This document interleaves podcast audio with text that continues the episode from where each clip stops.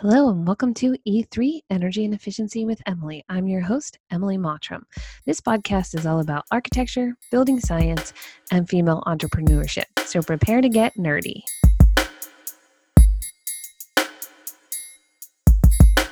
This week on the podcast, we have John and Reggie from Emerald Builders, and uh, I'm super excited to talk a little bit more about policy with them, something that we haven't talked much about, but is super important to the future of both building and building science. So I'm going to let them introduce themselves, tell us who you are, tell us about your business, and uh, how you got here. Thanks, Emily. Uh, this is Reggie. My name is Reggie LaBelle. Uh, I started Emerald Builders in 2006. Um, I grew up in the construction industry in, the, in more of the high end building market, um, but I got to a point where I became pretty disgusted with what we were building. And although the stuff we were working on was really cool and beautiful from a craftsman, you know, standpoint, um, we had massive amounts of waste, disregard for the environmental impact, and just general disconnect um, between all that important stuff. So I said, heck with it, and uh, let's start a building company. So it's since our inception, all you know, our focus has been fully on you know building high performance homes that are environmentally friendly and uh, and healthy to live in and healthy to work on. We are also uh, a triple bottom line company, meaning we focus on three profit centers: uh, financial, environmental, and social. And uh, a little plug we are also a 1% for the planet uh, member, which means we give 1% of our annual sales to the environment or to environmental nonprofits um, and encourage anyone to look into that if they are interested. So that's me. So I'm I'm John Deans, and uh, I've been with Emerald for two over two and a half years now. Um, and before that, um, I was a campaigner, researcher, lobbyist, policy analyst for Greenpeace for about nine years, and I worked on toxic chemical issues, climate change, um, energy issues of all sorts, um, oil drilling. So I spent a lot of time doing advocacy and policy analysis and, and organizing. Um, and then I, to be frank, I, I just wanted to work with my hands and I'd always done carpentry here and there. Um, and so uh, it was sort of a perfect fit when my wife and I moved back to Maine from Colorado and Reggie and I grew up together and, um, and so here I am. So I'm now the, a carpenter for Emerald Builders, but also um, marketing director, and I also do our sort of in-house sustainability research and analysis. That's awesome. I know you guys were really big uh, when the first the COVID nineteen uh, stuff hit, and we had our first online BS and beer. You know, seeing the things that you guys were doing and up to, um, and the research that went behind it and what can we learn and what can we do uh, was good. And hopefully that gave us all a chance to to sit back and say we we all knew we needed to be doing some of these things but everybody gets really busy. And all of a sudden you you know you don't have time. You know how has this break led into you doing more research on the policy and what what needs to change? Where do we start? Yeah um, well one of the things this is john so before the government took any action honestly on covid-19 we were part of our mission is to is to as reggie said we're a triple bottom line company so we're constantly thinking about okay well how does any, any every everything affect our community our workforce?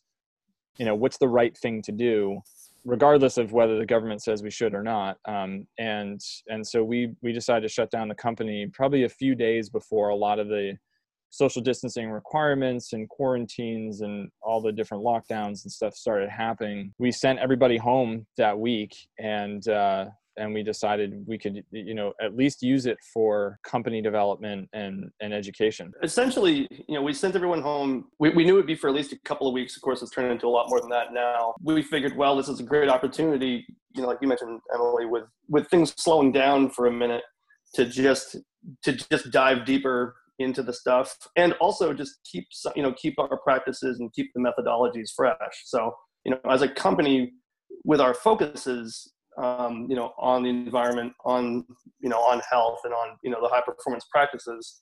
Um, you know, we're constantly learning, you know, new stuff and and educating you know our team and trying to make sure everybody involved is just is up to snuff. So it seemed it seemed pretty natural just to just to use the time as best we could to to keep to kind of keep keep at it and keep our minds going, you know, in in the right direction while we while we kind of was fig- while we were figuring it out and we and we ended up having to lay off um, our crew because we felt was the best way to keep them financially protected. Honestly, with an uncertain, you know, at the time, no, none of us knew how long this was going to last for, and here we still are um, uh, with massive amounts of the economy still shut down, and so we we laid off the rest of our crew. Um, we were able to take advantage of some of the the payroll protection programs, and it's an opportunity for us to plan some of the projects we have upcoming this year um, but also another process that's happening simultaneously to all of this is in Maine, we have the governor's climate council,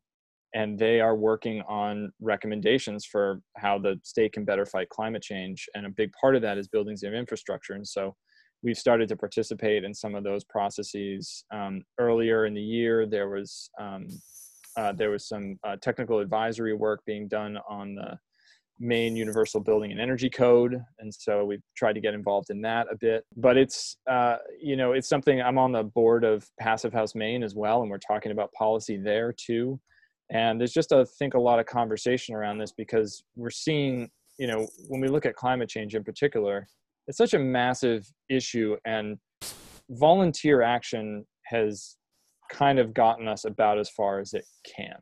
You know those of us who care about the issues are doing what we can whether it's in our businesses in our homes with our vehicle buying with the types of homes we're trying to build. And our market is a voluntary market. I mean it's people who want to build better want to build more energy efficient for various reasons but environmental being a big one of them. It's it's not required by anything. And as a society we we feel that it's time to just make everybody build this way and design this way. The feedback that we get seems to have a lot to do with risk aversion, and it's easier to just not do the things we don't understand to maintain. You know, I've been doing it this way for 25 years. So uh, it's always funny to me because people say, you know, oh, Maine has this great great community. The Northeast seems to have a lot of building science or whatever. And then I take a step back and go, well, we have towns that don't have codes and places where you don't have to do anything. And, you know, architects have to be licensed in the state of Maine, but they don't have to do continuing education. So once you get your license, okay. And contractors don't have to be licensed at all. Yeah. How does that help us get to um, a better policy? Uh, I don't know if you guys have read it. I'm currently reading Earth Calling by Ted Carter. And it's kind of this reminder that the earth doesn't need us, we need it, and we're just using it up. How do we use policy? To really hit on those critical things. And how does it change what we're currently doing? Like John said, you know, we've gone about as far as we can with this, you know, with kind of our market. I think we're all pushing, we're all doing better every day. But in the, you know, in the theory, when you look at the, what the reports are saying, we we really need to make some serious change now. Um, and as as hard as we're all trying and pushing forward, it's quite frankly, it's just not it's not enough. So I think the policy component is obviously going to put the stuff into rule to just say, yeah, everyone's going to pick it up quite a bit. And then on the on the licensing side of things, if we can become a licensed, tra- you know, builders and everybody involved is a licensed trade. Some already are electricians, you know, plumbers, etc.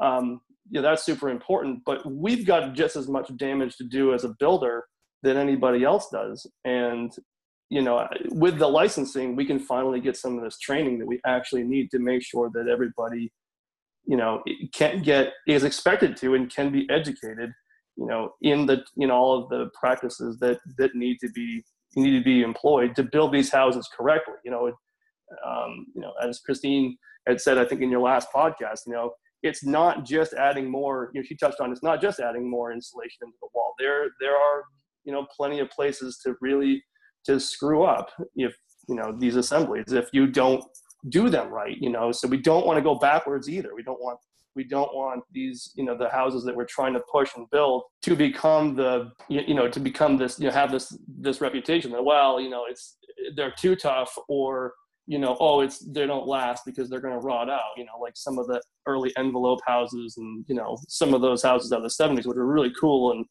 and great not a lot of them worked right? And it gets a bad reputation and all of a sudden people are like oh i don't know. It would just bring the whole it bring the whole thing up together, which is going to be super important.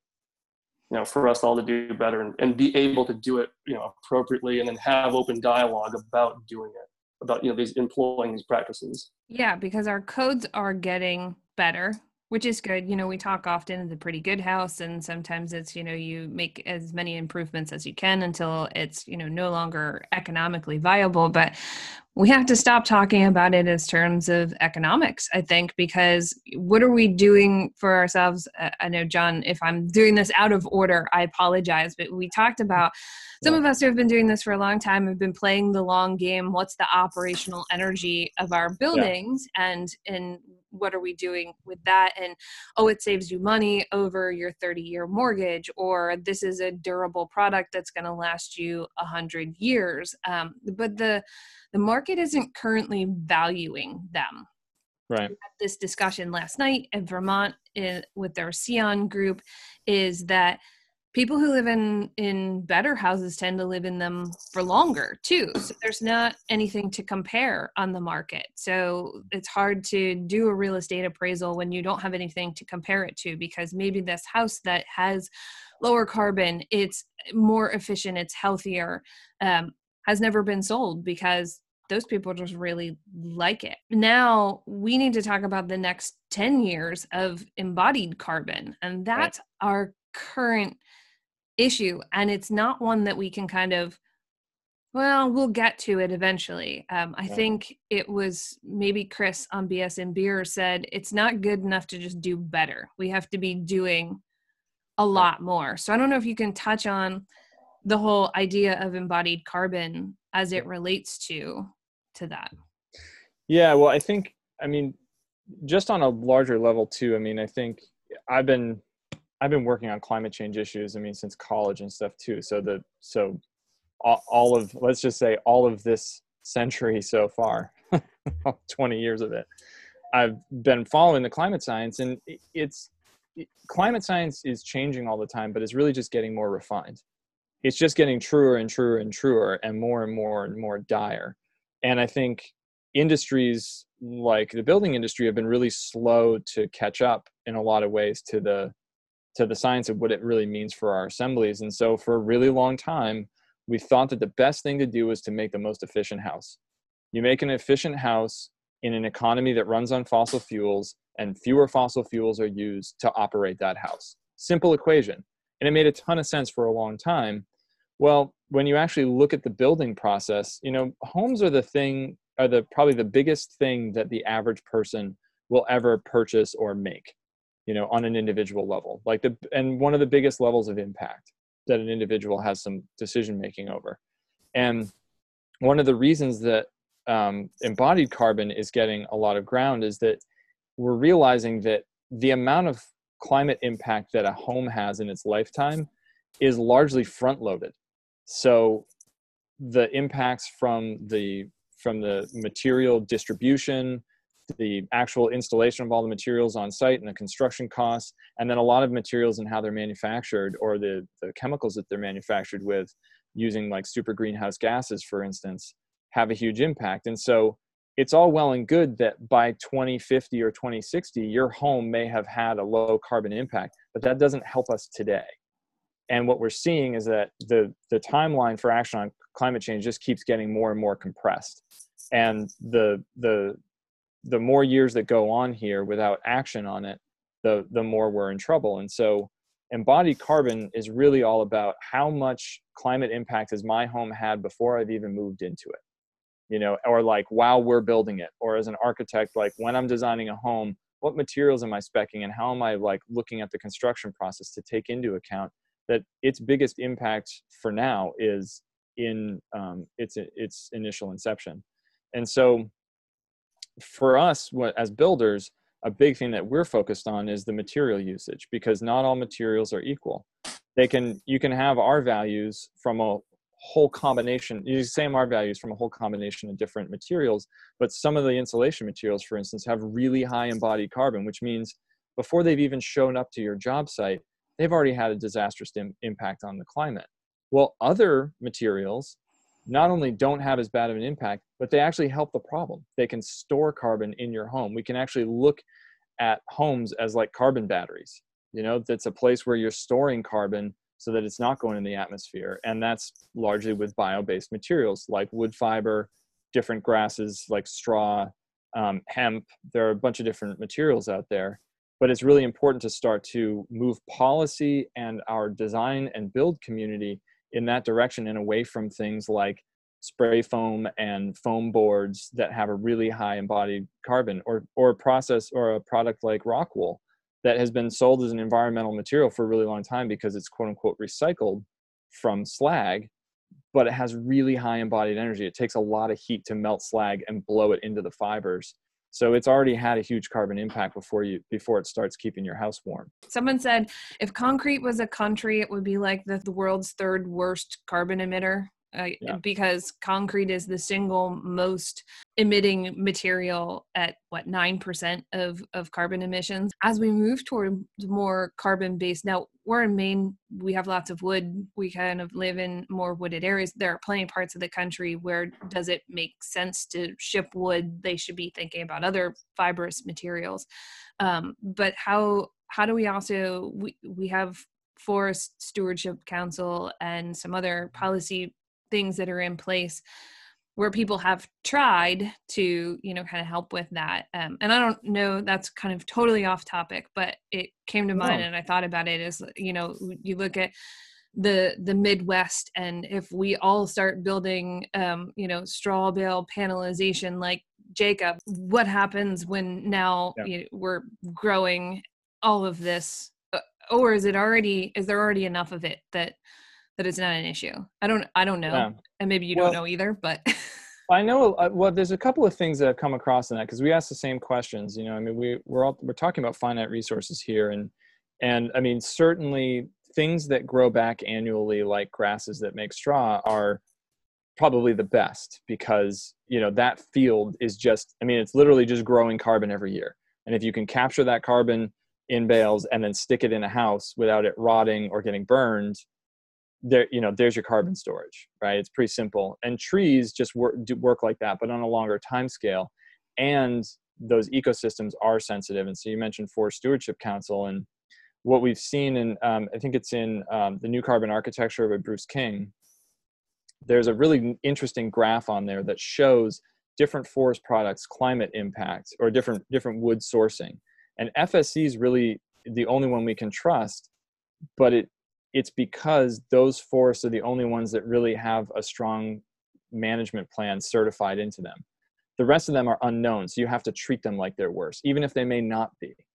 And I think what our point is this is why policy can fill that gap. Instead of creating certification programs that make people have to, you know, follow supply chains and all this kind of stuff, if you just set forward a policy based on FSC for how forests have to be managed in this country, and ideally globally, but at least we can start in our state or in our country, well, then everybody just has to follow those practices so you know that wood is good. You know, and that's really where policy can just kind of ride over all of these voluntary attempts and just make sure to make so that uh, everybody's on an even playing field. And so yeah, whether it's bring the yeah, exactly yeah, I feel that way, you know, with the whole industry is we sort of shot ourselves in the foot um as far as an industry is concerned where we haven't brought the bar up. Like there there should there shouldn't be any reason why we're still doing things the way we did them 25 years ago, especially since we kind of knew tw- at least 20 years ago or more that i mean we knew in the 70s that there was you know a, an oil crisis and we should start thinking about these things. And then the 80s happened and we stopped doing it. And it was like yeah uh, whatever. We just had i don't know we're ostrich we put our head in the sand and we're like yeah that won't happen again. I'm, I'm not really sure. But i feel like because carpentry isn't a licensed trade people don't yeah and it's socially unacceptable to go to trade school now. Everybody's got to go to college or whatever. Um, if they're going to go into a trade they're going to be a plumber or an electrician because there's a license with that which comes with you know higher wage earning and stuff. And if we stopped talking about construction in terms of economics and started talking about it in terms of what we really should be doing you know and, and maybe this is where i get really unpopular you know maybe even though it's the American dream, maybe not everybody needs a single family residence. And if we can afford to build a single family residence, then we start building better, more efficient passive house multifamily residences, which solve a housing need. And how do we kind of evolve from that? I feel like it's it's our job as the people in the construction industry to say, like, hey, that's great, but no, this is what we should be doing. And I'm not sure that it can happen on a town by town basis. Like, yeah, it's great that that um, Portland and South Portland have sort of set their own climate action plans, but knowing that the the Maine climate council is hopefully going to address the whole state hopefully um, until, uh, until the towns with less than 4000 people don't have to adopt it. But uh, you know I, I i don't know. I, I don't know what the answer is. So. Well no i think that that's all right. I mean i think that you've just you've hit on a you know everything that you just hit on, Emily, really brings a spider web of stuff together. I mean, I think you're you're totally right. People who are going to get into the trades, into construction, you know, are probably going to be if they don't have a direct passion towards one of those trades, they're going to be drawn. You know, let's be frank. Money might draw them to in a in a particular direction. So you might go to a licensed trade like a mechanical trade, you know, or whatever. And and and I think I think the in the policy change, if we can get if we can get contractors to be licensed, and if it can kind of level the playing field as well, and it's going to bring again, it's going to bring the bottom of being a you know bring the bottom up for everybody. Um, so when you go into the trades, you can a lot more equally look at oh, I'd like to be a electrician, a builder, you know, a finished carpenter, a framer, you know, a concrete person, whatever that is, and you don't have to take a financial hit per se to to do that. Um, and with all that, you know, it's as you as you touched on and and said, and everybody else is you know saying as well. I mean, this is this is specialized work. The stuff that you know you you we've got to be able to train the people, um, and with that, they should be compensated. You know, I believe they should be compensated for that knowledge and that ability and I I'm totally with you. Um, I'll jump right out there on the on the limb and say that has. We've all fought for a long time to how into this. How do we make high performance, you know, available and inexpensive? And it's nothing that we should give up on. But you know, if we're going to adopt, you know, you know, better assemblies, better methodology, and it's going to take more um, you know knowledge to be able to build this stuff it's kind there's a part of me that says it's kind of got to be more expensive you know there's a whole level of what that means and that's a whole that can be a whole other topic but uh, i'm with you. I think that there's a there's a dream that you know that exists you know the american dream of the single family home might have to be really looked upon you know to, to see if that's it's still going to be a realistic thing you know you know for all of us. Because we do also need we need good people in the trades. And not that we don't have them now we just don't have many people. No mm. one's really coming into this. And that's a major problem.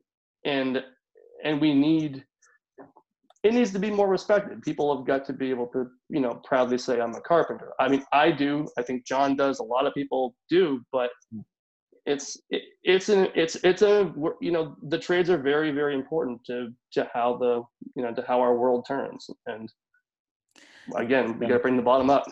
So so here's a question the burning question for me because um i've done obviously significantly less carpentry uh you know swung a hammer actually fixed the deck stoop the other day you know handy nice. enough handy enough but not you know i'm not out there building houses um designing them going to job sites whatever but um you know i am pro panelization and one of the things you said to me the other day is why hasn't it caught on yet?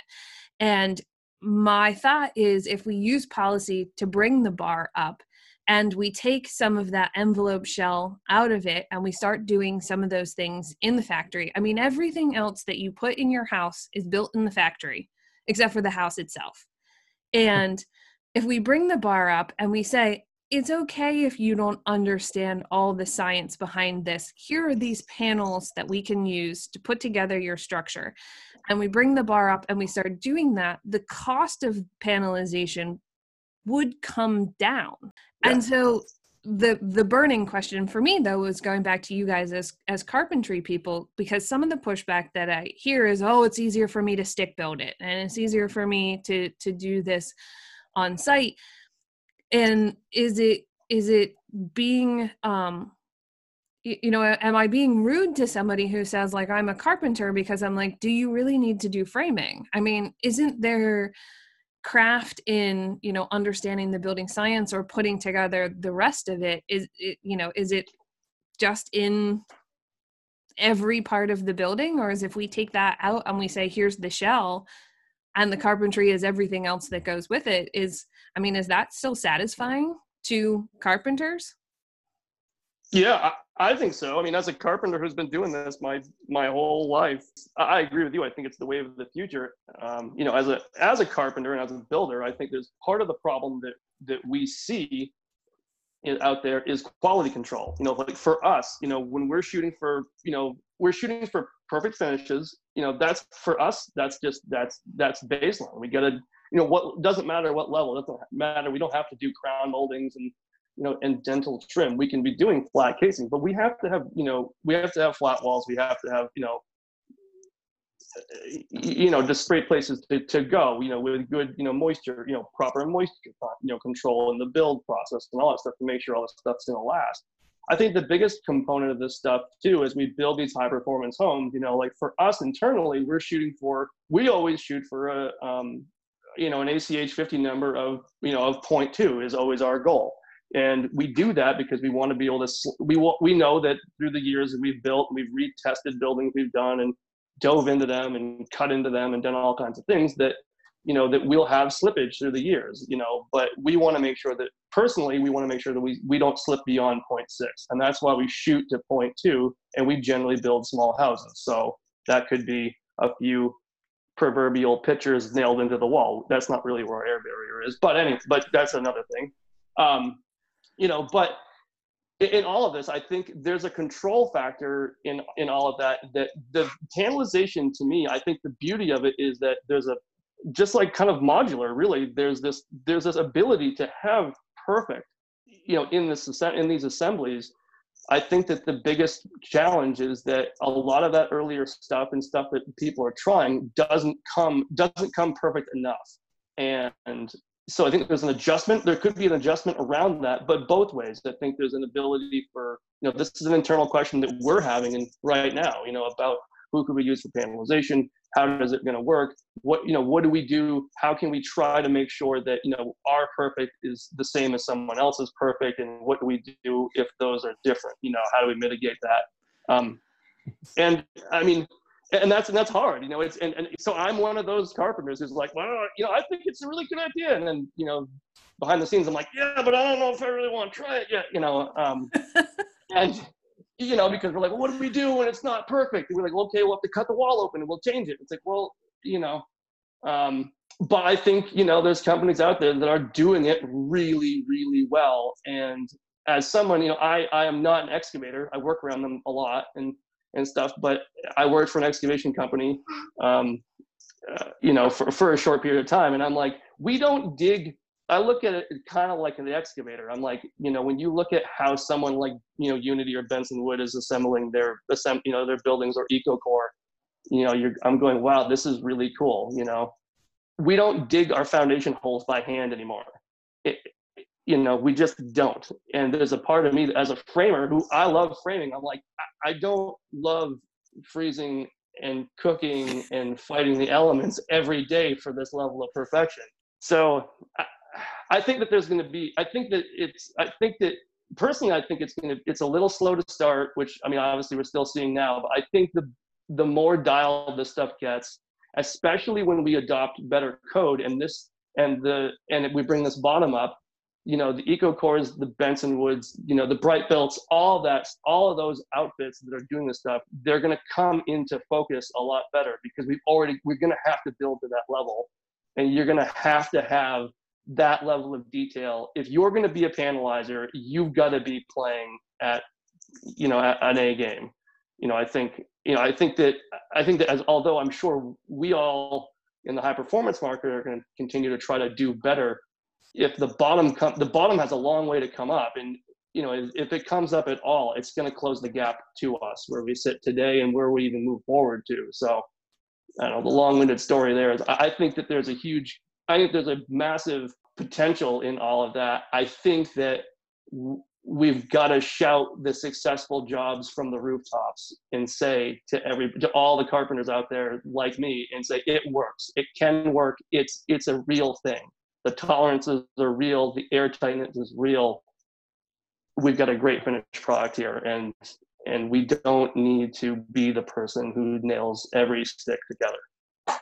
That's my that's my that's my spiel on it at least. But I'm I'm one of those carpenters who's going. I'm totally 150% behind it, but there's this nervousness of handing that handing my baby, you know, my shell off to somebody else. Yeah, and I think I mean, I think yeah, I agree with Reg, and and then I think what you're saying earlier too is like, how does this pertain to education? I think it's, I mean, I think it's both and. I mean, I think to a certain extent, you know, if this stuff's being done in a facility that has a really controlled program, then the people operating the machinery in that facility don't necessarily need to have the building science. But if this is all going hand in hand with improving building codes, increasing, you know, policy side, and people need to know how to put it together well. So that the you know the panels the house is isn't you know determined by the quality of the panel. It's it's, it's going to be determined by how well the whole thing is finished out and how well that air barrier is protected throughout the whole construction process. I mean another reason we really like to control um, we, we like to do our own siding siding's fun but it's also it's it means that we can control the penetrations in the in the in the air barrier if the air barrier is that sheathing, like exterior sheathing and a double stud wall, right? Or if we're, you know, screwing strapping through eight inches of Gutex wood fiber insulation, we want to make sure we're hitting studs and getting a good compression there. So, and not missing and going and creating new holes. So I think, I think we've still got to have really well educated tradespeople and we've got to make it fun and exciting. You know, we've got people to know, make sure people know that it's fun and exciting um, and have the right programs there. But I think the policy side of it is, I think I think the policy could help incentivize things like panelization, because it can create it cre- it suddenly creates the demand necessary for economies of scale. Let's say right if if the whole as Reggie said earlier, if the bottom has to come up, well now that's all competitive. If if if what we see in the bottom of the market now just sort of goes away and sort of crappy construction can't really happen because it needs to meet all of these new criteria then there's going to be a greater demand for higher performance wall systems and a great and thus a greater demand i think for panelization. And then hand in hand we have to go with you know we have to have education and training to make sure that the people putting them together know how to do it right understand basics of building science and things like that which is why i think the licensing is so key is that we need the knowledge of building science to go up. I mean, you've seen in in just BS and beer in the conversation. I mean, there are some people who are just like way ahead of the curve, and then there are other people who are like, "What's a primary air barrier?" You know, I mean, the the gap is massive out there right now, and I think again, voluntary efforts like BS and beer and Pretty Good House, and you know, people writing articles in the in the in the journals are is really great because it's helping us all kind of get up to speed but it's really not reaching the masses because no one's being forced to do it.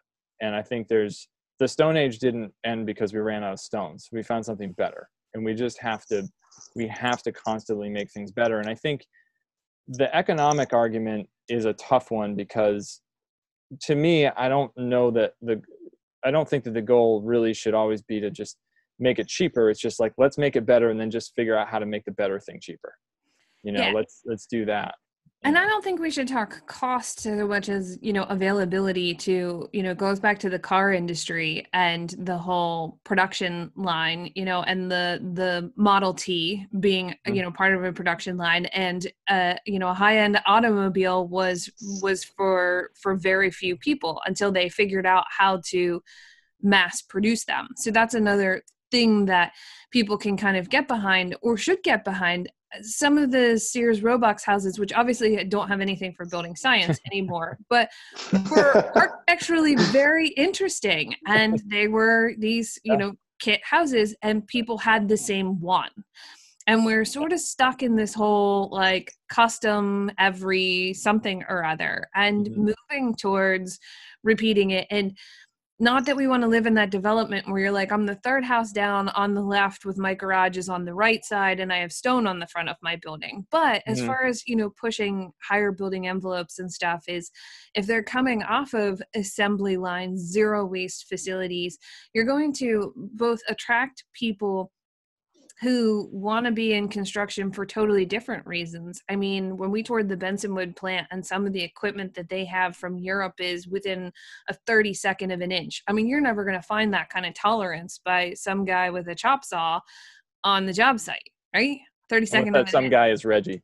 That's some guy. Well, okay, unless that some guy is Reggie, because you know, there's there's everyone. I was on a. Uh, there's a special level over here. I'm a, I'm at a yeah.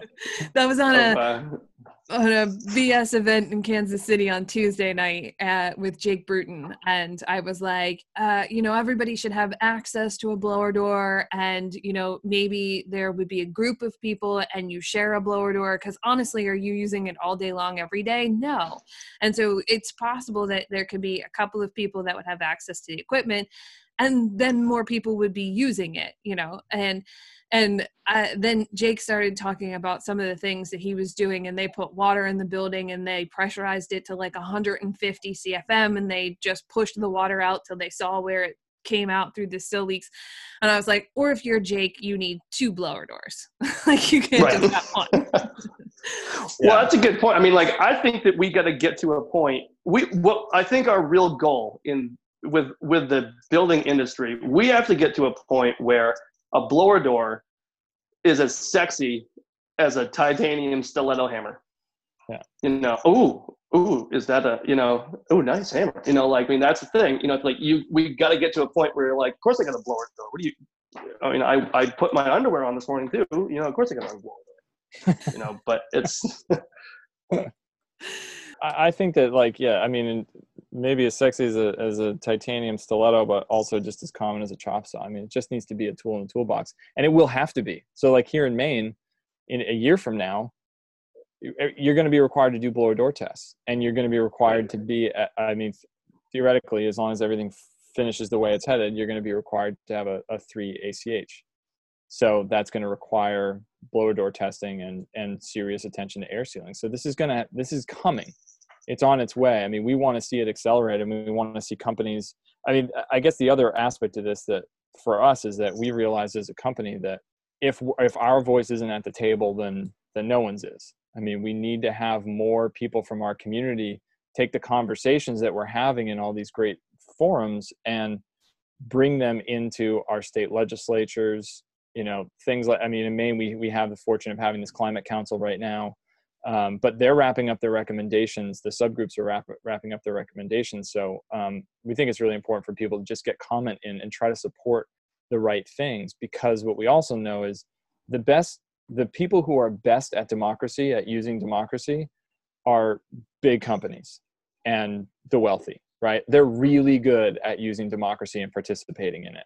And a lot of times, the people who care the most aren't so good at using democracy because they don't show up and i think that's one of the things that that we want to implore people to do is just you don't have to be a policy expert but you're an expert in your field. You know what needs to happen. You just got to tell the right people.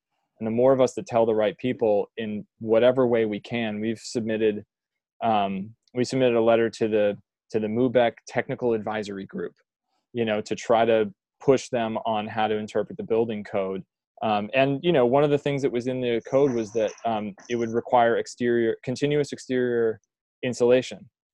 Well, that all sounds well and good, except for that word exterior, because what if you want to do a double stud wall? Now, is that considered continuous exterior insulation, or is it inside the structural wall?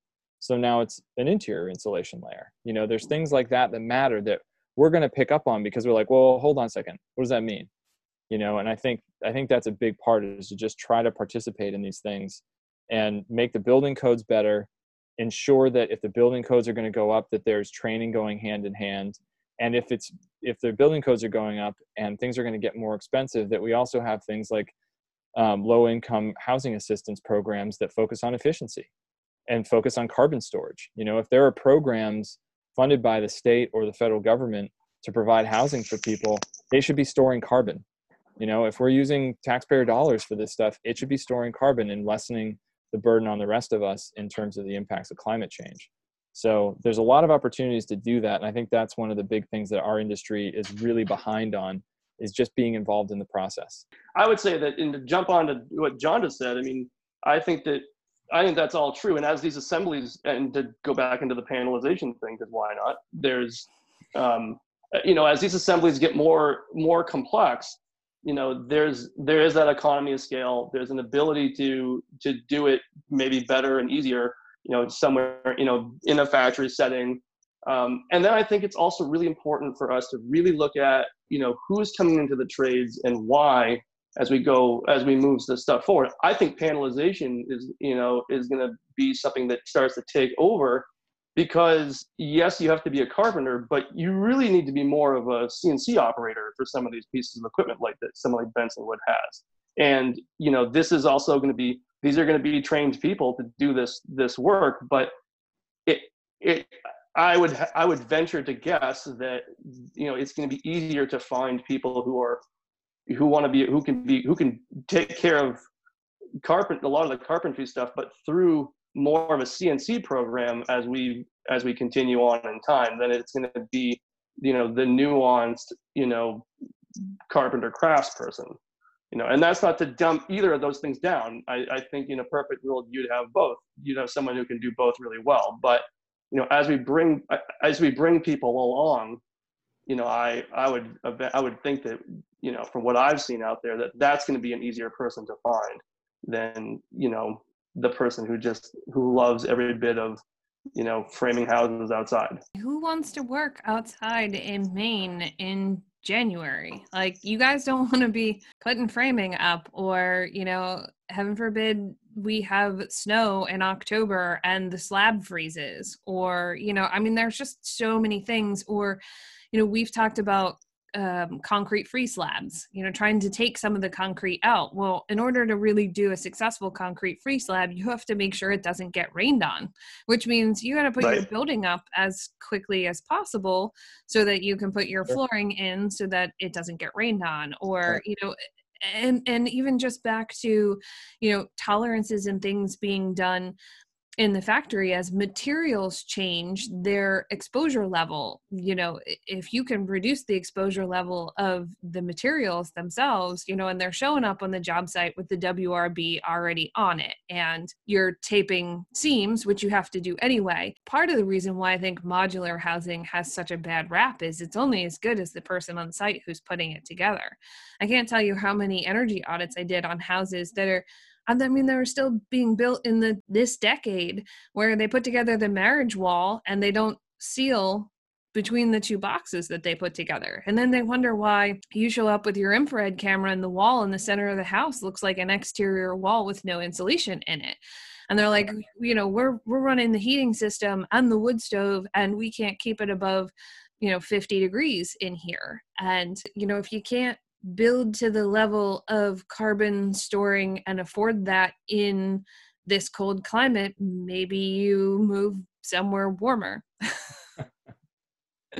yeah. which has its other yeah. i mean i've i've learned so i'm a i'm a cold climate person you know i've been designing and and building most of my architectural career in maine um, you know not in other parts of the country so i am learning uh, a ton with bs and beer uh, about other parts of the country and their own unique challenges you know things that, that sure. would never occur to us that they have to deal with.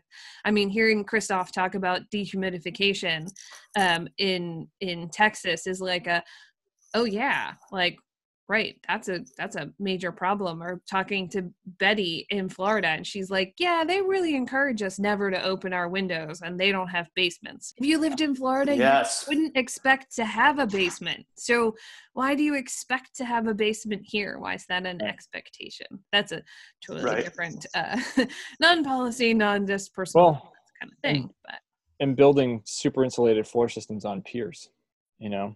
Yes doing doing all those kinds of things. I mean, panelization would help with that stuff too.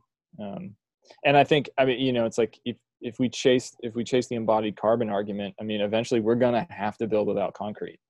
you know, or without a lot of concrete. And we're gonna we're gonna have to find some alternatives to putting a ton of EPS foam foam under a slab. Well, if you pick the building up on piers and the floor itself is insulated with cellulose, you've gotten you've gotten rid of both of those things right there. You know, I mean, there's there are there are new ways to go, but we've got to we've got to develop the right systems to make them you know doable for everybody. Especially in residential construction, where concrete is a it's a it's a easy solution. It's it's not a necessary solution. You know, we have big commercial buildings where concrete may be the the solution that has to happen just because of of size and stress or right. location you know we have places that are earthquake prone or tornado prone or flooding prone where it just makes a whole lot more sense to use it so in places where you don't have to you know going to to helical piers wherever you can should yeah. should be an easy transition it's of course not and it's unknown and people don't want to try new things and um, we have a lot of ledge so it's not always the solution but right. it could be the solution in a lot of places and we could require i mean with things like concrete too i mean we could just require. the law should be that if you if you've got to have concrete if it's at all possible you have to use it to store carbon there's CarbonCure technology out there that actually uses the concrete as a carbon sink which even strengthens the material you know so it makes a better material um, it's a cheap additive and it's um, and it's storing carbon. So i mean this is this is why i think our policy has to be well rounded and it needs to cover all of these different issues in a in practical ways. And that's another reason why builders and designers really need to and architects need to be at the table because we can talk about what it's like on the ground and what the real constraints are. You know i think it's it's very easy. I mean i operated in policy wonk circles for a long time and it's very easy for people to come up with ideas for new laws that are really hard to implement on the ground or are really going to impact people unjustly you know we have to have a just transition whether it's the workers dealing with these things or the customers that it could impact, et cetera. You know, we are talking about houses here, and people need you know food, water, shelter, and we're we're on the shelter end of that. So um, I think that it's more about saying, okay, let's let's put the let's put the regulations and laws in place everywhere we can to minimize these things wherever possible and to make the the use of them where we need to the best it possibly can be as well. I yeah. think it would be really cool. And I don't know if it's, well, it has to be possible, but I don't know how much it would change in policy. But, um, you know, we've talked about doing a semi customizable plan set division that is specifically for different climate zones. Because I really hate when someone comes up to me and they're like, oh, I found this plan that I really love. And it was designed in Oregon in 2003 and it doesn't meet any any kind of codes structural code fire code or snow load. Like that's great they don't get snow. It's it's neat that it has a 112 pitch but if i have a 112 pitch i have to be able to hold up 90 pounds of snow load on my 112 pitch because it's not going anywhere you know? And so it would be super cool if the climate policies were location specific and could really get into you know what's what's available in your location. That was one of my biggest things on in the window industry and what seemed so stupid to be ordering triple pane windows from Europe when we make windows in the United States but they made the same window for everywhere in the United States. Like we don't have seven climate zones where you know maybe in one climate zone you want to have a high solar heat gain and in other climate zones you want to have crazy low-E, no heat gain, deep, wide overhangs. Um, so it'd be awesome, I think, if policy was. I, I mean, you hate to say regional, it's regional because yeah. it needs to be national, but it needs to be regional as well and connect people. One of the coolest things from from the SEAON event in Vermont is those guys are really big on knowing what their local materials are. Like I think they're doing, and maybe it's just that group they're doing so much with like hey i can get this local xyz wood and it's milled down the street or you know hey we build these straw bales and you know we grew them at a farm you know? And they they're doing a lot i think for for carbon and they're not afraid to try. Someone said something on the bs and beer which i thought was kind of funny but totally true is that they had all this money to figure out how to come up with these chemical compounds to make terrible things like spray foam and that mm-hmm. but not enough money to figure out how to do water details to make natural materials work which would seem like it would have taken a little bit last time because i said uh, as a um, thing that I knew was going to be wrong, but I wanted one of them to tell me I was wrong. That people tell you all the time that building straw bale construction in the Northeast is just not like it's not practical. It's too much right. moisture here. And they push back and they're like, if you build with wood, you can build with straw. Like yeah. it's yeah. all about the water management details, which right. is actually the number one thing that eh, architects designers builders should be thinking about anyway is what's the water management detail on here you know like what's right. what's this flashing detail i talked to daryl out in oregon and he's like yeah out here people didn't flash their windows. Like when i moved out here they just, they just didn't do any flashing at all. And i'm like say what? What?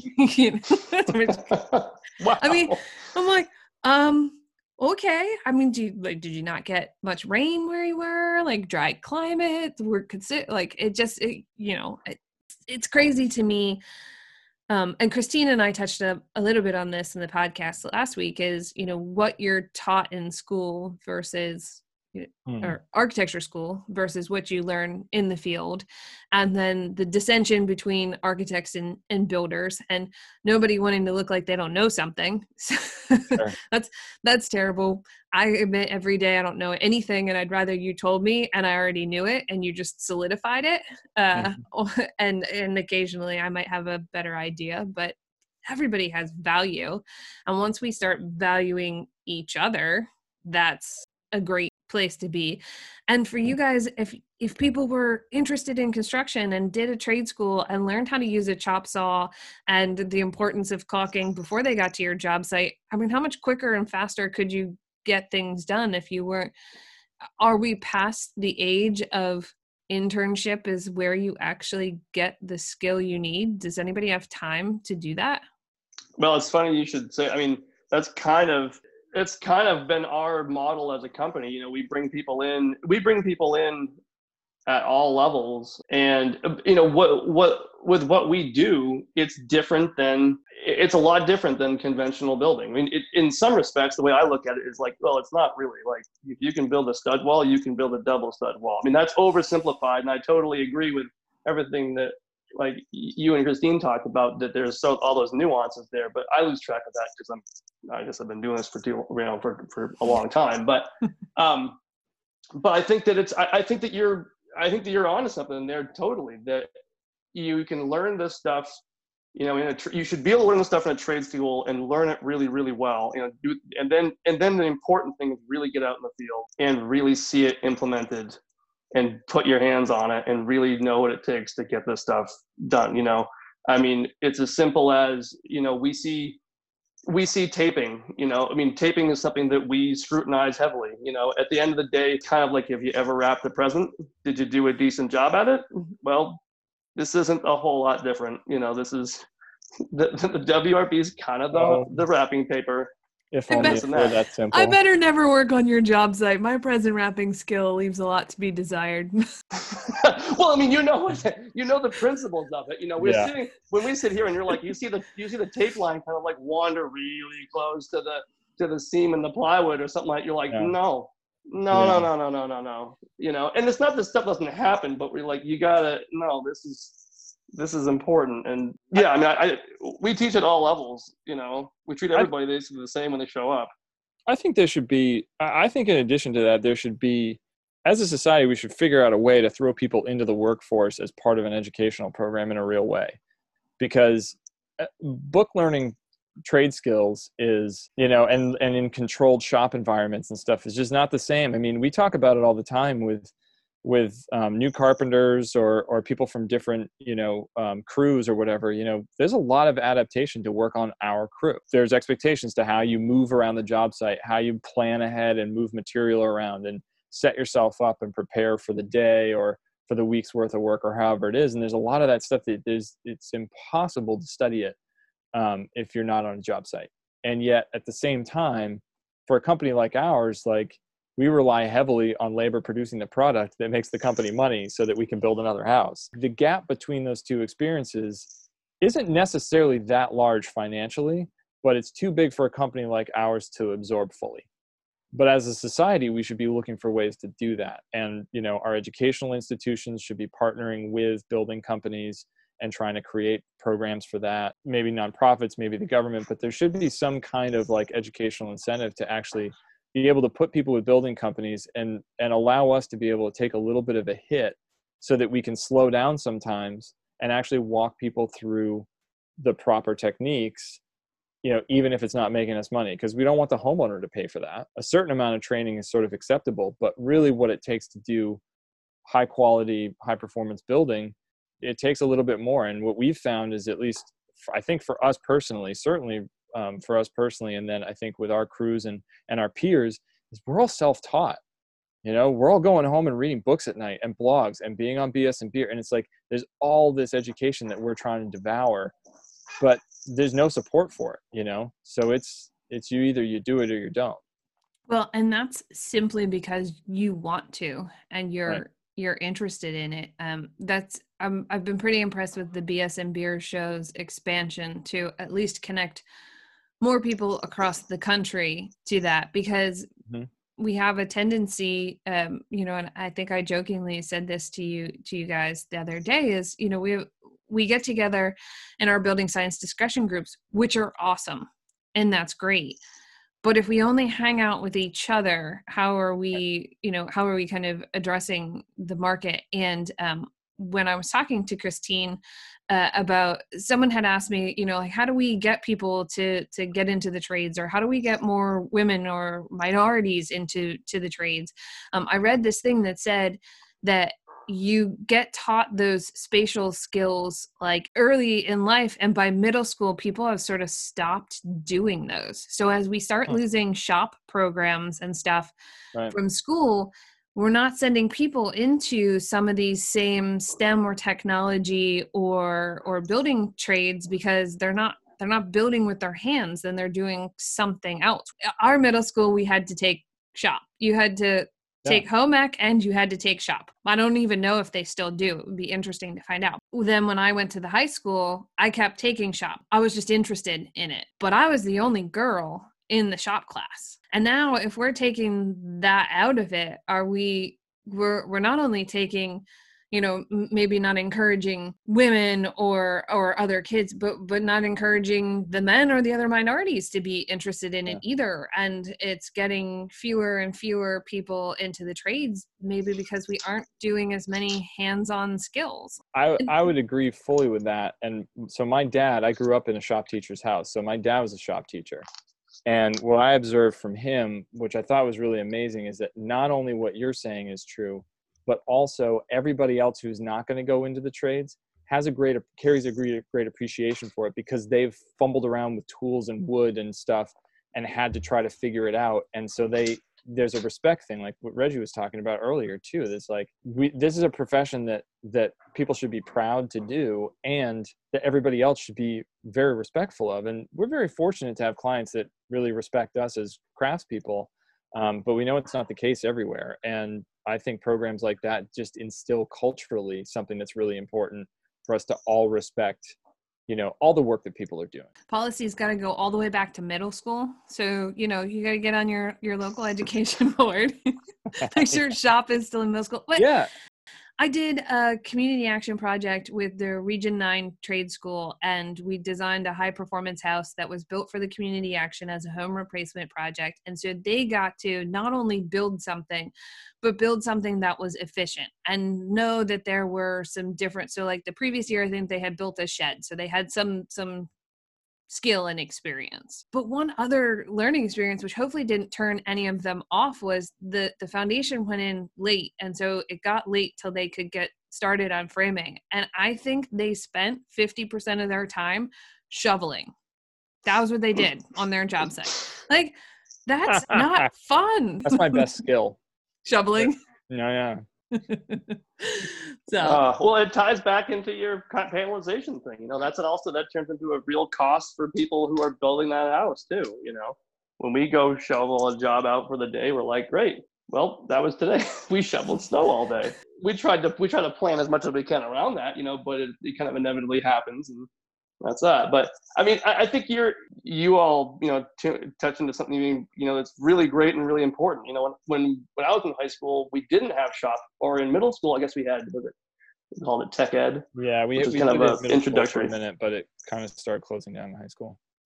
Yeah, so closing da- like in high school we didn't have shop and and I mean I feel fortunate for for me I always kind of figured I would end up here in the trades because I always loved it and I grew up in a household you know I my dad was a commercial sheetrocker and did residential jobs in the weekend and we would you know I would go help dad and his crew you know sheetrock houses on the weekends so and that's how I made my fun money and all that and As like a Um, five year old. hey, you can wield a caulk gun at five. Doesn't matter how straight the line is. You just I- put your finger in sticky stuff. It probably was fun.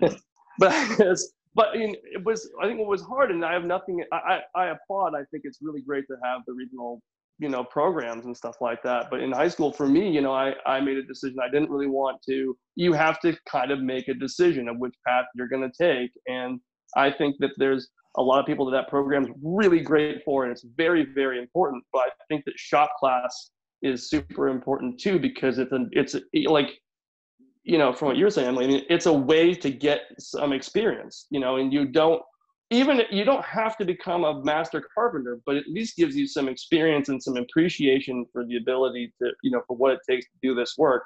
And I think it would open up the eyes of some kids to say, whoa, this is really cool. I, I want to pursue this more. And then you can move into a more serious program. And I think in part of that too, I agree with what John. I think it'd be great if I think it'd be great if some of these programs could vet companies and actually start to give some, you know, some job site experience. I think that they do, um, I think that it would be even better to have, you know, have them on, you know, progressive projects to really see what this stuff is. And I think to really have people, you know, I would say like us or like anybody who's doing this stuff, and have a whole team, you know, the architect, the builder there to say, this is this isn't just nailing wood together. This is super important. You know every aspect of doing this you know is very you know is very important to pay attention to. I would say you know i was talking with um about a particular project um, in the brunswick area with peter warren and he was like we're building you know we're building a rocket ship. And i think that that's it stuck with me you know that's that's what we're doing you know comparatively. These are these are rocket ships. And i think that there's there's a complexity to them that's also really engaging you know that's something that i've found personally too that you know the complexities the challenges is actually really really engaging and has helped me you know stay engaged in this work and gets me excited every day i love good trim but i really love good air barriers It's the it's the science, the intrigue, the interest. Yeah, if I didn't go to architecture school, I was going to go to school for science. I, I don't know how policy gets shaped, but it's so huge in. Exposure. You know, Uh, we got to get people that exposure. Well, yeah. I mean, our, you know, so much of policy is about direction of funding, right? Organic vegetables are expensive largely because conventionally farmed vegetables are subsidized, you know, by ag policy, right?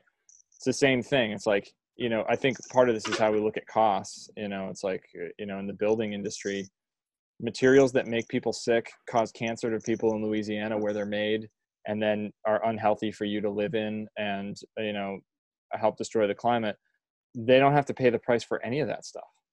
You know policy can help put a price on that. And i think when it comes to education you know there's education money is being spent all the time across the country at the federal level at the state level you know and it can you know the where that funding is directed can help determine you know what programs actually you know happen. Like my dad jumped around industrial arts tech ed shop whatever the title was at the time um, because it would be one of the first things to get cut. You know that's the priority in our society you know and yet a lot of the you know it's like i don't want to poo poo any of the traditional academic subjects but i don't make as much use of them as i do you know a lot of the other things that i've learned outside of school and we don't have a respect for that in our education system. We really have to diversify but that but people have to ask for it. I think you're told and it shouldn't be taken lightly. People need to show up at their local school board. They need to show up at their town. They need to go to their county. You know they need to go to the state. And i think to make this stuff regionally applicable so much of it just happens at the state level. You know even federal policy usually makes a certain deferential certain aspect of it deferential to states so that it can be put into a state context and that applies to building science it applies to education it, it applies to different economies you know and i think that we we have to be able to accommodate all of that I think the onus is also on us as building professionals, architects, and builders. Is um, maybe it's because building has been, especially building homes, has been accessible to uh, to everyone. Lots of people have built their own. Oh, I built my own home, you know, kind of thing. Maybe we're not talking about it in the terms that the people want and and that we're not giving the expectation that that we are the experts. You know I, I i often joke like this is my building shell. You can do whatever you want on the inside but this is my building shell. And mm-hmm. and and this is what you're going to get because i know that the cellulose is going to be um, you know a, a carbon storing material. It's going to be better. It's also going to be much healthier for you and it's going to be durable. And hey, this is Maine. So yeah, unfortunately that two by six with fiberglass in it is it's just not cutting it. You know, you're you're gonna be cold and your mm-hmm. oversized heating system, which short cycles and never quite gets the house warm enough because it blows heat so hot that it shuts itself off before the whole house is hot. You know, those things you know, when someone comes to me and says, I want to build a house, they're expecting me to know more than they do. And yeah. I, I feel like we've sort of let that down a little bit in the industry and we stopped talking to people like economically you shouldn't be able to tell me what goes in the wall system. You can tell me if you want a granite countertop or you don't want a granite countertop or i can tell you whether you can afford one after we've gone through the program that you need. Big proponent in kind of figuring it out on the front end not in the field. But you know what is the embodied carbon before it gets here? What's that impact on our environment? So we should be talking a whole lot more economics than just what does it cost me day one to put this thing up and and that's dollar cost not not carbon cost environmental cost. Well i think that you know you touched on something again you know emily that you know people people hire all of us you know in the words of jamie wolf uh, wolfworks in connecticut you know you you we're all hired to be a guide through this process. You know you're going to hire an architect you know people are going to hire you to be the guide. They're going to hire us to be the builder to, to guide to be the guide and to be the to master of you know of our said domain you know and obviously that you're you know like the builder and architect isn't mutually exclusive. You know i mean it's this is all very much a team effort but i think i, I think that i think that we as a as an industry in in part of that picking this picking it up picking it up and doing you know our jobs the best justice that we can it's it's it's putting our feet down like you're saying or uh, our foot down and saying no you know this is like i said you can i agree completely with you. You can hang whatever you want on the wall. You can paint the place whatever color you want. I you know whatever you'd like. If it's a granite countertop or it's you know or if it's a wood countertop. I mean there's there's conversations and, and details to be honed throughout the whole thing but you're, you're hiring you know people are hiring us as professionals to get them to this point you know i mean and i think that there's there's a component if we are a guide then we ha- it's our job to get people to a lot of these places. And I, I think it's in our right and ability to like you said it's you know this is the shell. This is how it's going to be done and we're going to take care of all this stuff. You you hired you like for me, you hired me to build your house. The airtight layer is the airtight layer. The insulation layer is going to be the insulation layer. Now, someone like you is going to have that all kind of figured out on the you know on the on the front end of this, anyways. But these are the things that you hired us for. Now, the real collaborative components of this are going to be you know a bit more of the finish out because you're trusting us to make sure the place is comfortable, resilient, you know, energy efficient, um, you know, and if, you know, healthy, friendly, environmentally friendly, et cetera. And that's, you know, if you're going to hire us, you're going to hire us to guide you through that process. And I think more of us could, you know, could just draw more lines in the sand and say, no, this is where we, this, this is it. This is what we do. This is how we do it. And we'll take you to the cool spots, you know, but, but this stuff is non-negotiable. And this is why you hired us maybe some of us have been doing it long enough now that it's that it's cool enough to take it to the take it to the masses. And is that policy that makes that happen? Is that is that a, talking to people on a level that they understand? I know i am a building science nerd. I i love the deep dive and reading all the stuff behind it but that's not what's going to get the market interested in it personally i think it's a combination. It's a you know it's it's a it's people like all of us pushing the policy to change and then it's our job to go out and be a voice you know and it's our job to become storytellers about this. You know i personally live built myself you know in my my family. We live in a hyper a small high performance home. And you know, when people ask me about an ERV or an HRV, I say, you know what? I, this was 2010. Let's rewind a little bit. I was young. I was foolish. I wanted to save the money. I didn't put one in. And, you know, I said, oh, I can kind of like Rube Goldberg this together with some like Tamarack switches on my bathroom fans and some type of like Mickey Mouse, like I'm going to crack a window. You know, I mean, it was, it, it was just tomfoolery you know but it took i don't know oh, i don't know maybe it was three months after we moved in I just it's like it was just me and my wife and the dog, and there was condensation on the windows in the winter, and there I was marching right into you know uh, you know the building supply store and grabbing an ERV and a ton of ductwork and shopping back into my brand new building. And re-air sealing components and installing it. And I'll never forget that first night when I turned that thing on. I woke up the next morning and it was like I had slept under the stars. And I was like, you don't even understand how good you're going to have it once we put this system in. And people, I think it's it's those stories, you know, that it's all of those those stories. It's the it's the house can't freeze. It's the power went out and we were totally fine. It's the resilience. It's the it's the experience of being in them that I think that we really have to just shout from the rooftops to to help make it cool. Yeah, I was gonna say it's it's the the key between uh, the healthcare industry and the building industry is um, there's never enough money to do it right the first time, but there's always enough money to fix it afterwards, and there's there's never enough time to to do preventative healthcare, but there's always enough money to pay for like crazy procedures when whatever, like right yeah let's start thinking about it in terms of you know preventative measures. Anyway john sorry i oh, interrupted you. no absolutely i mean i fully agree I, and i think just to add on to that i mean in terms of what it looks like to to tell the stories too i mean one of the things that we've done at emerald builders you know my job as marketing director is, is marketing.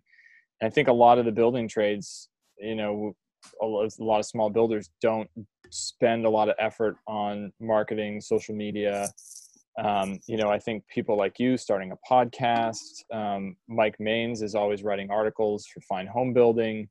Um, ben Bogey's out there going to trade shows. Um, you know, uh, we work with magazines to get our stories out there, but try to put our clients front and center so they can tell the stories of their experiences in those homes mm-hmm. and talk about how comfortable, how they'd never known that they could go through a winter without shivering. You know, and all of those kinds of things. I mean, I think putting putting some effort behind um, marketing will help your business and it will also help tell these stories because and i think working with your clients from the beginning you know in, in part of the team process with the architect the builder and the client preparing for that and saying look we're going to want to tell the story of your building you know getting people on board with that putting photo clauses in and and just kind of cultivating that type of relationship so that our clients know that you know their their story is going to be a little bit on display in whatever way they're comfortable with but that we want to showcase their home and their experience and who they are as people and make it really relatable to to the rest of the market. Um, i think one of the things that you were talking about earlier too that relates to this is trying to crack the nut on the real estate industry because they're the ones talking to our clients well before we are. You know i mean whether it's property whether it's you know buying a home for a deep energy retrofit you know it, one way or the other they're they're in the mix. And there's a small movement of realtors now working on trying to value high performance. And well we actually we worked on a home that was one of the you know one of the early you know shining star examples of high performance in maine doing some trim repair about a year ago. And uh and that one ended up selling for far above um, what its market value had been even years before because of its high performance features you know it is starting to be something that people look for and i think even you know in a situation like we're in now where health is just paramount to everybody because of a virus running rampant you know suddenly things like filtration are on people's minds you know they they didn't know they had a HEPA filter in their vacuum until they had to make it into a face mask you know?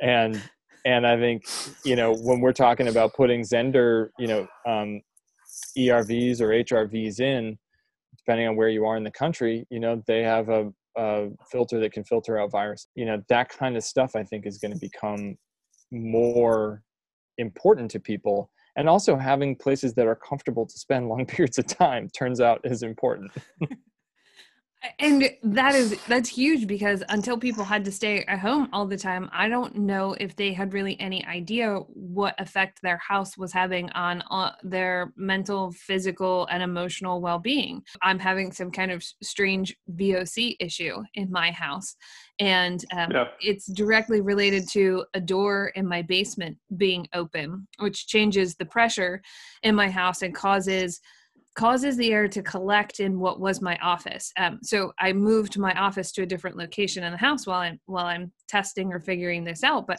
I own a blower door and know how to do zone pressure diagnostics. That's a really rare skill. I mean, there aren't people out there doing that in their houses. Well, there probably are a couple of builders and other blower door aficionados. Although it's kind of a joke because um, I've lived here for over a year and I was afraid to run the blower door because I was like, I don't want to know. I'm like, I don't want to yeah. know what that number is. Yeah. But then I started having an issue and I was like, I thought it was seasonal allergies. We also we live on the coast, but we live close to a concrete plant and there's literally concrete dust in the air all the time. And I'm like, oh man, you know, I'm just having allergies. That's why I have a headache. And oh no, actually, there's this other thing that's happening and you know watching it change and i still haven't been able to figure out what the location of the voc is but i can control where it goes which is kind of interesting. Well i also think it's important too like with all i think i think these stories are so important for us to get out there you know? It's a it's a terrible time you know right now but it's also it's also a great time to say hey hey do you feel how you feel how are you feeling? You're feeling stressed and you're feeling terrified i mean i am you know, but but are you feeling are you feeling okay? You know, and there's this is a time. I think this is a time to to really to tell these stories. I think it's really really important too for anyone who feels comfortable. I think especially the people who have experience and uh, tenure in this industry to start telling those. I mean, those stories, the hum, the stories that you can you can bring some humility, you know, along i think mean a lot you know? It's the i didn't i didn't want an erv either and guess what i was doing? Well i was chopping into the walls of my brand new house and guess how happy my wife was then? You know i was like wow i don't need that thing. And then here i am. I mean it's it, you know i mean not, I mean, my wife's a wonderful person, but who wants to move into your house? You're like, okay, I'm gonna go remodel half of the upstairs now you know that's it was it was not a fun experience. And you know and we've made plenty of you know plenty of mistakes as we've gone along and and learned. And and that's part of that's part of this. I think it's a really important for anyone who feels comfortable who knows the stuff to also say look you know i know this stuff really well. I've also learned it the hard way.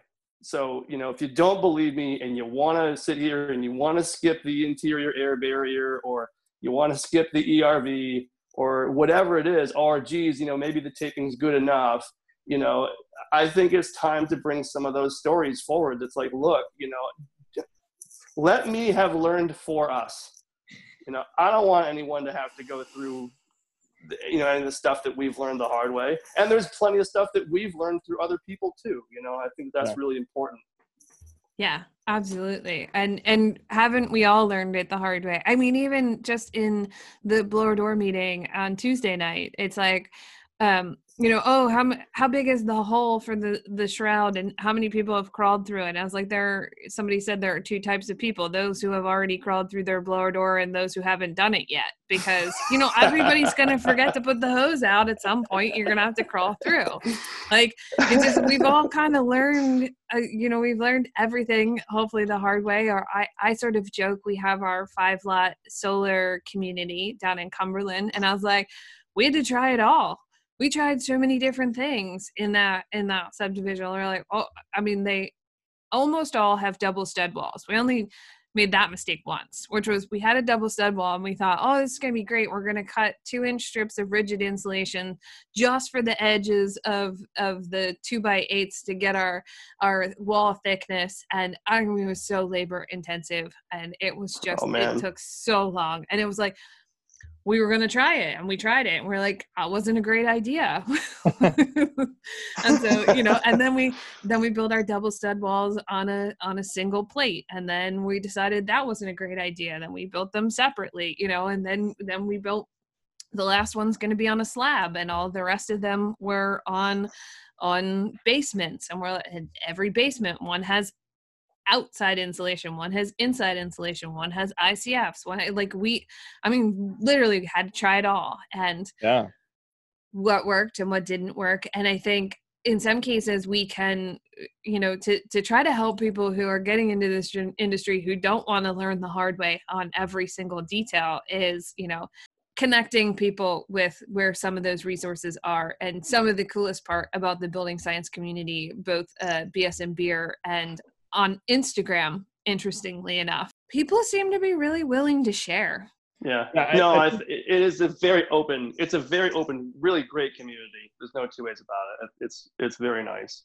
Yeah. And there, I think we're also very fortunate in this community to have in different parts of the country and certainly here in, in Maine and the Northeast, some great organizations. There's NESEA, you know, right here in Maine, like I said before, I'm on the board of Passive House Maine that's really promoting a lot of different high performance building techniques and showcases. And Builders for Climate Action is getting up and running and has issued a, a white paper already that um, really focuses on embodied carbon and kind of walks through it all, but I but is planning to be um, offering you know a way for for us all to actually do real carbon footprints of our projects and be able to actually look at how good they are before we build them. Um, and uh, gosh, I'm sure there's other organizations I'm missing. But anyway, there's there's a lot of great groups out there that are really, you know, providing a lot of support for the community. I think it's good for people to stay engaged in that. Keep staying. I mean, I think it's great that BS and Beer is going as frequently as it is right now. It's sort of amazing. I'm going to be in, impressed if you guys can keep it up in the long haul because I know it's a lot of work. But I mean, those types of venues. I mean, we've we've seen um, previous you know crew members of ours popping in on there and then asking us questions um, afterwards and stuff. So they're really any any way for people to be involved. I think is a good thing as well. Just trying to share that there are resources available and i think that that you're right is there are a lot of great groups i jokingly mentioned on a BS and Beer i'm like you know, BS and Beer summer camp would be awesome. Like, let's go build a straw bale house with Jacob at BS and Beer summer camp. Yeah. Like, how cool yeah. would that be? And then someone's like, hey, you know, Yestermorrow sort of does that. They've got a camp and a facility, and uh, then um, they built a straw bale house, but they've got a camp and a facility and building science education. And I was like, hey, that's cool. I didn't know that was available. Like, just yet another thing that is like, people are putting out really great content and we just need to pull it all together so people know where to go to make it easy. I'm obviously a huge proponent of of integrated design. Like if i'm designing a house for reggie and john and i've done a project with reggie and john i know kind of the things that you want to do. I bring you in in the design process and you're like hey emily that's cool but we've done this or we can get x y or z from you know like maybe strapping's a problem to get in COVID 19. And you're like, we can cut strips of plywood for half the cost. And I'm like, great. That seems like an equal compare, you know, the really a random right. thing there. But you know, yeah, yeah. Everybody brings something in. It's like, you guys really care you've thought about it you talked about it well yeah i mean i agree too it's not it's not your job it's not the architect's job to be the teacher of all of this stuff and i think that out the stuff that i see out there when i when i go out there that becomes there is I, I think it's easy for that to become kind of quote unquote a little bit of a de facto you know mentality out there uh, which is which is just not the case. I mean i, I think that there's there's there I, I, agree with you. There's there's a place we we want to know we want to have some labels so we know what the thought process is so somebody can draw it so like for instance like our team can all look at it and we don't have to draw everything and overdraw everything in ourselves but right. it's also our job it has to be it has to be our job you know this and i think this ties back to the policy you know the, the code comes up we have to have continuing education. We have to know how to build this stuff. We have to hold a license, and that means we've had to pass a test. So when you say, you know, it's the Seagate ABC, you know, window detail is the typical detail of all windows. We're like, cool. All right, let's watch the video, everybody, again, to make sure that you know we we haven't done windows in like you know six months. So let's just touch our let's just touch up on that as a team, and then we're off and running. I I, I agree that you know the architect needs to bring a lot of stuff into the but the builder needs to bring the a lot of this know-how too because it has to be it has to be collaborative i yeah. mean a little bit you know however at, at, whatever level the builder is engaged you know into the project we we've got to have the know-how to put this stuff together. Yeah and i think everybody on the team needs to know like where is the where's the water control layer? Where is the air control layer? Like where's the thermal uh, because those are the things that get missed especially in more complicated structures. Pgh is obviously you know a big proponent of simple structures. Um, same with passive house a simple structure is usually easiest to build and most efficient. How those details come together is you know oftentimes a 2d drawing doesn't give you enough of the information that you really need. But if everybody's kind of like oh, okay like our air control layer is actually our WRB on the outside on the sheathing. How's that connect to our window, to our foundation, to XYZ? And you can trace that line around, and everybody, like the architect needs to know where that line is when they draw it and then the builder needs to know where that line is when you build it and um, steve Baczek said on the unbuild it podcast they were arguing him and peter were arguing uh, back and forth whether it was um, the manufacturer's responsibility to provide installation details or whether it's the architect's job to provide installation details. And steve is like it's my job to to know how all the components go together and I think Peter said, you know, it's it's the manufacturer's job to tell me how to deal with this thing you've just sent me. You know, I think it's actually all three. Well, I think it also it, it goes back to if we as builders, you know, if we want to bring the bottom up as builders, and we want to, if we, a if we want to build better houses, we got to learn how to do it, do it well, and and b if we want to be taken seriously, if we, if we want to be licensed, which I, you know, I think we do, I think we should. I think if it's going to bring us up, if you know, it brings, it'll bring more people into the market. We have to have the know-how. We have to become the masters because if you turn that argument around, I mean, I don't disagree if you know if if Steve wants to say, look, I, I got to know how this whole thing goes together so I can go so I can also be a point person to, you know, be, be kind of a backstop to say, okay, like if something falls down, the converse, you know, there's a, now there's a conversation about getting it together.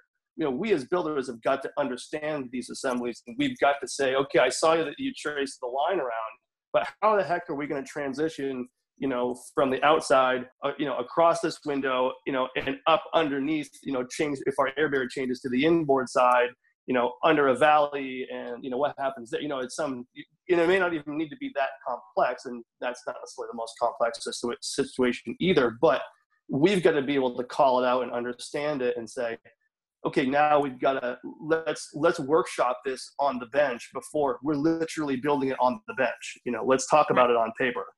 Yeah. And, you know, and it's going to bring, uh, from a builder standpoint, from where I sit, those are the, that level of knowledge and that level level of engagement in you know ability into the to engage the pro the process and the project early on is what well a it's what makes a good builder worth their worth their salt right now but it's it's going to bring it, it it's going to make being a builder you know or a carpenter that much you know more respectable whatever you call it i mean So not many people are like, oh yeah, I gotta go deal with the builder. You know, I gotta go teach them how to tape the straight line again. You know, or whatever that is. I mean, you know, because it's out there. It's out there at all levels. You know, and Yeah.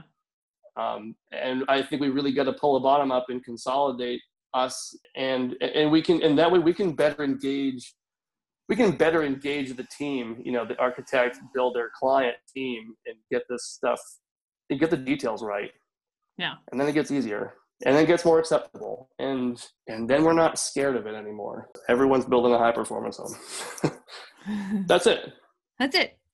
Everyone's doing it. Everybody's building living building challenge. No. Problem solved. That's right. We've solved the world's problems. Okay, now everybody just go do it. Just do it. That's right. Yeah, if I have one message for the building community, it's that get involved with policy wherever you can, wherever it makes sense for you, whether it's at the municipal, the state, the federal level, any opportunities. We were, talking about this earlier and reminded of of Howard Zinn. You know, you can't be neutral on a moving train, and this train is hauling ass towards catastrophe. Yeah. So I, I I think that that we keep, we we have to be involved in this because I think there's a there's a I also as exciting as all of this is I also can feel in the community that there's a certain level of exhaustion within action that this stuff isn't moving fast enough. And it's kind of on us to step up and try to get involved in where the decisions are being made because mm-hmm. the next couple Yeah. of years is really going to determine the next few decades or centuries and we have to do we have to take action. If we start pushing back on some of these manufacturers like hey we want better stuff. Like they're not going to change. The car industry was not going to build more fuel efficient cars until we finally were like hey this is what we actually want they so weren't going to put seatbelts in cars No, we see it too. Like we, um, you know, boots on the ground. I mean, we see it. You know, when we set out, we set out uh, materialists to price, you know, for projects, and you know, if we're if we're using a particular, you know, we're specifying a particular, uh, you know, European tape and membrane, you know, company, you know, there's a lot of people who are trying to take a swing at that, you know, on our side, and I think that that that I think that that kind of stuff's important too, and say, look, these are our, this is the criteria. This is why we choose what we choose. You know these are this is the criteria for these products. We come up to the plate you know I'm, I'm we're all about it. We're all about hearing you out. I'm not saying that the european stuff is the only place either. You know there's all kinds of good innovation that's happening out there. And i think as we we all push and use this stuff material or, or methodology and just put it out there it's like you said everything comes up. Everything's going to come up to meet it when it becomes popular. I, I think we, we we we have to be as much of an influence as we possibly can and we have to join the groups who are or appear to be different than what what we're doing you know to move like it's Yeah. great it's great and it's absolutely essential to continue continue the building science knowledge but it's just as important to be in Fine Homebuilding talking about building science if not more important than it is to be in green building advisor because when you go to green building advisor you're you assume you're looking at green building techniques. Like you already have known that you need to go there. This old house, Fine Homebuilding, uh, Journal of Light Construction, who are going out to regular contractors. It's important to get building science stuff in those magazines, to go to the National Home Building Association, to to be part of, um, you know, uh, I'm part of an architecture group on Facebook. There are six thousand architects and you know mike and i are part of this group and there are days when they're talking about vapor barriers and air barriers as if they're the same thing and then they're giving each other advice. It's an excellent place for us to just kind of continue to you know talk about it. Like today i had a request somebody who listened to the podcast probably because BS and beer, uh, it's people listening on the West Coast, and it's a California person who wants to build basically a passive house, but not get a certification. And he's like, "Can you recommend an architect in my area?" And I'm like, "Nope." So I go on this forum of 6,000 architects, and I'm like, "This is what I'm looking for," but I'm looking specifically for somebody who's doing this, who's out there, you know. And so it's just that Yeah. the drum, like, "Hey guys." There are clients asking for this you know just kind of the, the Right. reminder. Any any any parting words on resources or books? I'm a book person um, so as i mentioned earlier my book for this week is uh, earth calling by ted carter. Book or resource you guys want to share? I'm going to plug um, builders for climate action white paper.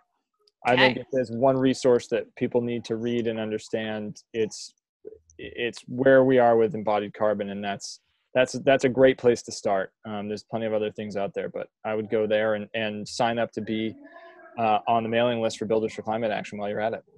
Awesome. I'm going to plug two books that are a little more business oriented, but in the same realm. One is uh, the company, the companies we keep by John Abrams, and the other one is Let My People Go Surfing by Yvon Chouinard. Those are some of my real. Go- those are my go-to. Some of my go-to books. Very cool. I'm an avid reader, so I'm going to plug books. And if you want to watch videos, that's cool. But building nerds will change the world. Last night on the on the CEON event, um, they were talking about uh, how Susan Susanka and the not so big house was like a, a thing. I don't know, ten or or more right. years ago, and people were like, "Oh yeah." And even those are are still kind of big in the realm of what I think of, but they were convincing people instead of building a 6,000 square foot house to build a 3,000 square foot house or something. But she, she had this huge corner on the market, and people would come in with these houses like, hey, maybe I don't need their, her books, and say, hey, maybe I, I, uh, I don't need that. And I said, somebody needs to write the book, the the not so healthy, not so durable, not so great house and uh, and start talking about building as a whole and why we need to be doing better. Thank you both for taking the time to be on. I know uh, as we are jumping back in, you guys are are working on on getting back into our new normal. So I appreciate the time that you you spent chit chatting, building science with me. Because oh, oh, thank you, Emily. It was a pleasure. I know this was a long one this week, so if you made it to the end, thanks for tuning in, and we'll see you again next week. Until then, we'll keep doing our part to stop and derail this train from headed straight towards catastrophe.